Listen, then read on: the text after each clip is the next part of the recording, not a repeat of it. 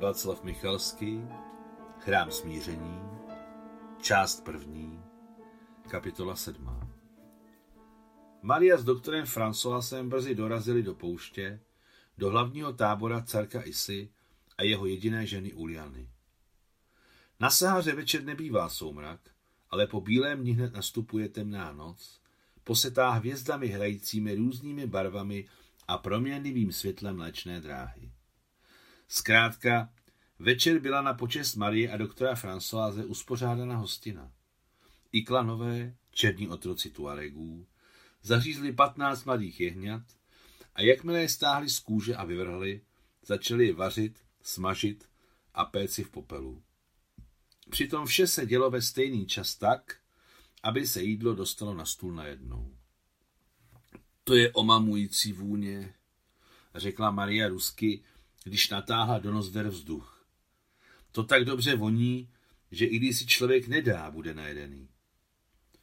Nemyslím si, odpověděla jí též rusky paní tuareského tábořiště.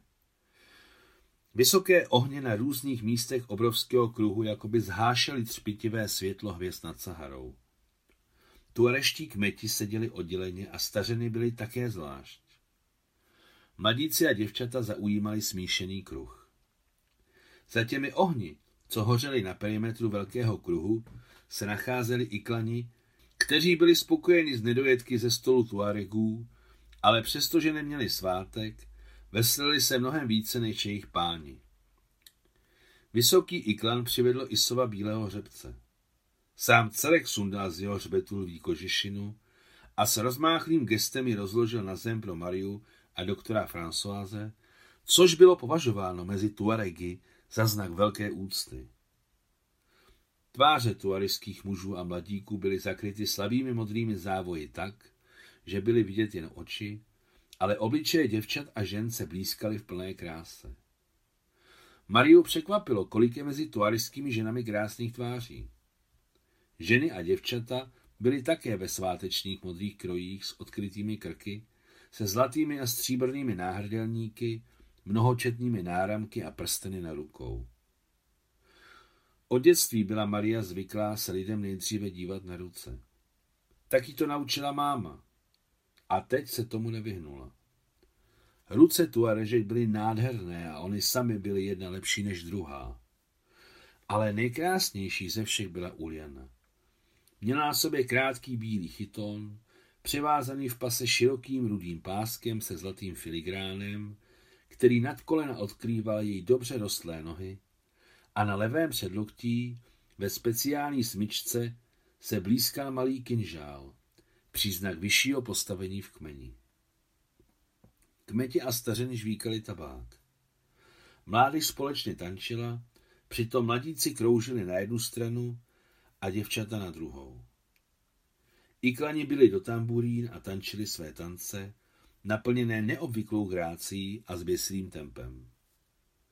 K masovým jídlům mladé otrokyně podávali v hrncích velbloudí mléko rozředěné vodou a přislazené voňavým divokým medem z horských ostrovů a Hagaru, který je na hranicích mezi Alžírem a Marokem.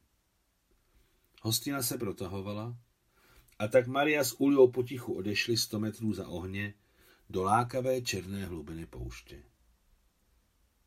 Musíme jít s karavanou přes Líbii, řekla Maria. I když je to tři tisíce verst, tvoji Tuaregové tam znají cestu velmi dobře. V Bir Hakajmu musíme navštívit znacharku Chu, která léčí neplodnost. Slyšela jsem o ní, to by bylo dobré. Souhlasila ochotně Ulia. No tak jo, promluv tedy s Isou a zavel vypravit karavanu. Na tři, čtyři dny se stanu tuareškou, zvyknu si na vaše oblečení a doktor François se vrátí domů. Začátkem následujícího týdne se karavana vydala na západ. Byla skvěle vybavena velkými zásobami vody, jídla a dárky pro chů. Kromě Marii, Uli a dvou černožských otrokyň, které měli pro sebe, se karavana skládala z Tuaregů. Patnáct mělo na starost velbloudy a pět bylo pro osobní ochranu Marii a Uli. Byli to ti samí, které Maria zachránila před zastřelením. Důležité je poznamenat, že Maria zakázala Tuaregům vzít si sebou střelné zbraně. Za dva týdny vysilujícího pochodu nakonec Maria uviděla to, co hledala. Obrovský, hrozitánský mrak prachu, který plynul pouští na východ k bojovým sestavám Angličanů. Z mezery na nosítkách spatřila svým námořním binoklem s 18-násobným zvětšením lehké italské tanky, pohybující se v mracích prachu. Jež za sebou na lanech táhly keře a stromy přivázané kořeny k tankům. Koruny na konci vyráběly mraky prachu a tím imitovali útok těžkých německých tanků. Ale opravdový těžký tank spozorovala Maria jen jeden. Očividně přidaný do pochodu pro zdání důležitosti, aby mohl z dálky vystřelit opravdový náboj. Ty hele, to není špatné, zamyslela se Maria. Ten Romel je opravdu borec. Jak by řekli u nás v Rusku, je to jednoduché jako facka. Tady vytvoří dojem útoku a sám udeří na jiném místě. To vůbec není zlé, to je hodně mazané.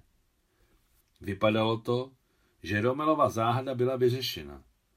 A pokud by netoužili po dítěti, mohli se vrátit domů, ale Maria rozhodla pokračovat v cestě, dostat se do Tripolisu, navštívit znacharku a obdarovat ji, jak se patří, nezávisle na tom, co řekne.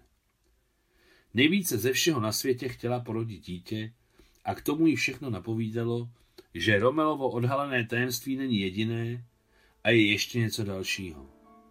Vždyť George říkal, že anglická výzvědná letadla zaznamenávají v poušti spoustu těžkých tanků. Konec sedmé kapitoly.